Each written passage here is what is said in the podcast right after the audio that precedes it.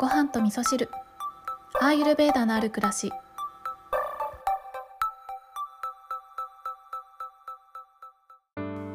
こんにちは土井京子です。今日は自分のことを好きになれるかもしれない食べ物の性質についてのお話をしてみようと思います。えー、アーユルベーダではね、えー、心の状態を表すのに3つの性質で考えるっていうことがあるんですけれども、ヨガをやってる方とかね、アーユルベーダちょっと勉強されてる方は、あ、あのことかなって思ってらっしゃる方多いと思うんですけど、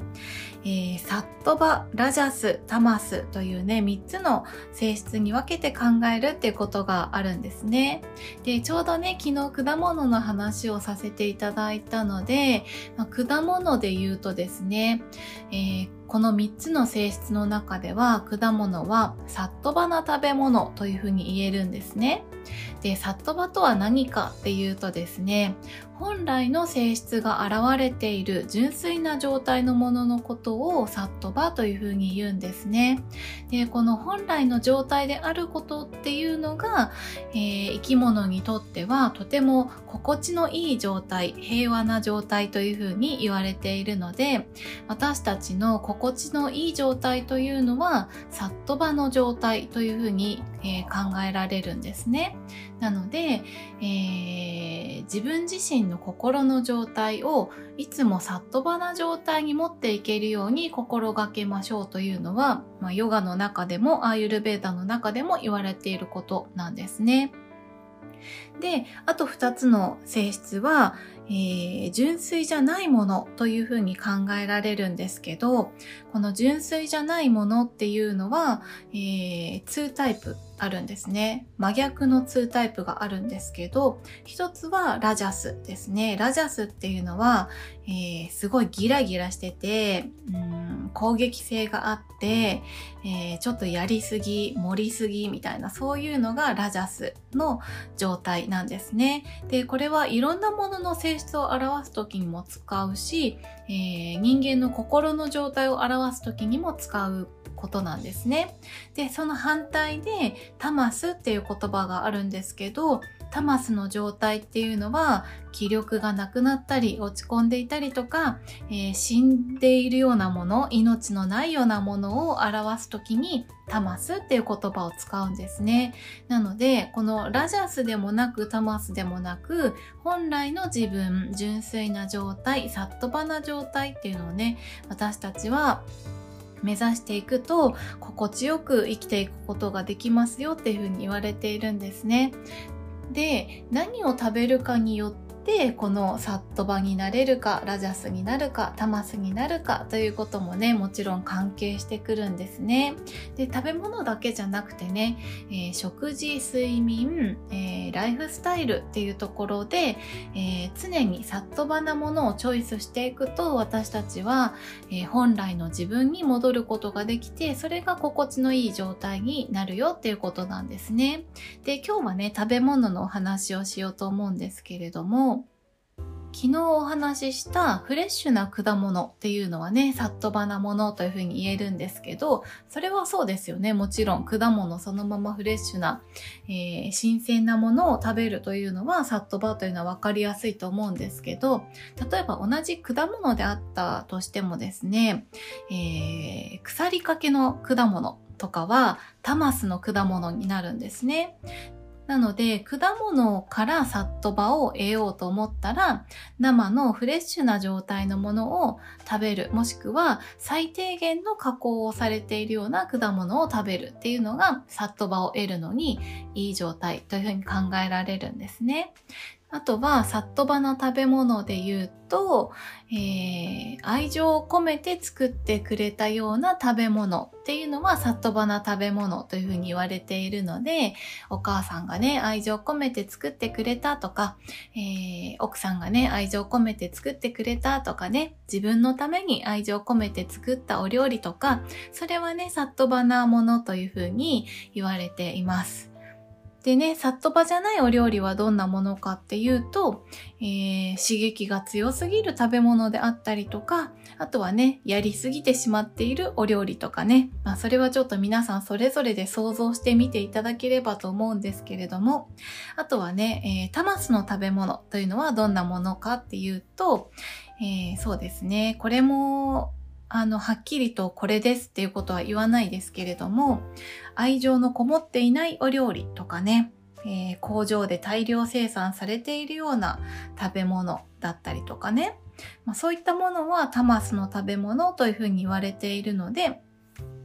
えー、タマスのものを食べていると気力がどんどんなくなっていってすぐに落ち込んでしまったりとか傷つきやすい人になったりとか、まあ、そんなことがね、えー、食べ物の性質によって影響してくるというふうに考えられるんですね。そんな感じで、えー、アーユルベーダではサットバラジャスタマスというね性質を分けて考えるという考え方があって、で、私たちが本来の自分を取り戻して、で、自分を好きになっていくためには、このさっとばなもの、純粋なものを食べていくといいですよっていうふうに言われているんですね。でね、私の場合で言うと、以前から自分のことは好きだったと思っていたんですね。ずっとそういうふうに思って生きてきたんですけど、でもね、アーユルベーダの考え方を、えー、取り入れるようになってから、本当の自分っていうのが分かってきて、で、本当の自分のことが好きになることができるようになってきたんですね。で、以前好きだった自分っていうのももちろん間違ってもいないんですけど、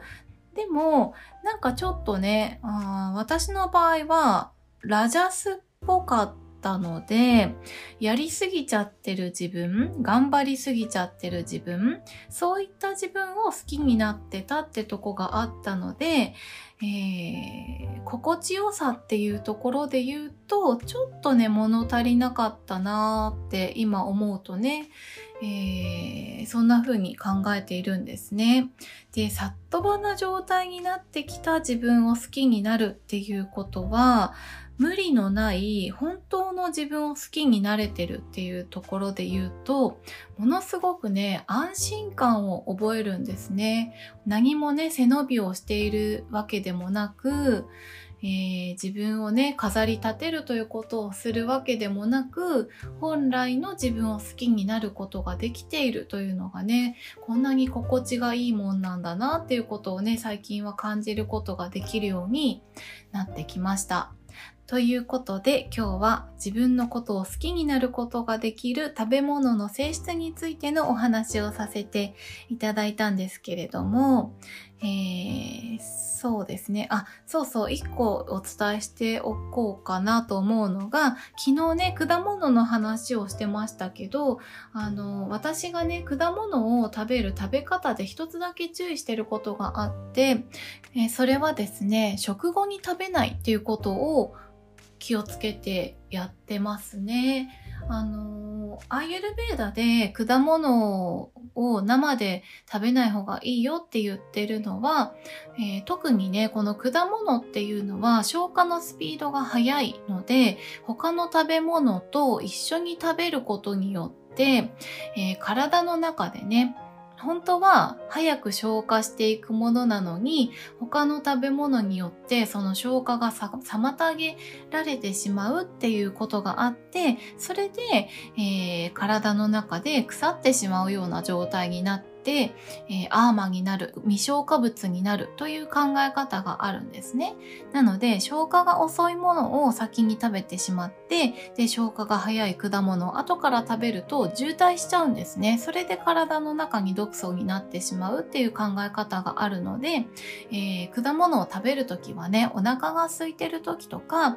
食前の、ま、30分以上前とか、そういうタイミングで食べるように気をつけています。まあ、どんな食べ物もね、性質というものがあるので、その食べ物の性質を、えー、理解した上で取り入れていくっていうことがね、大切になるんじゃないかなというふうに思っているので、今日お話ししたね、サットバラジャスタマスっていう食べ物それぞれ性質があるんですけれども、時にはラジャスの食べ物を食べたくなる時もあるし、タマスの食べ物を食べたくなる時もあるので、まあ、それはね、性質を理解した上で取り入れていったらいいんじゃないかなというふうに思っていて、まあ、自分の衝動に対して嘘をつかないということもすごく大事なことになると思うので、えー、今日のお話はね、ちょっと参考程度に聞いていただけたらなというふうに思います。今日も聞いていただきましてありがとうございます。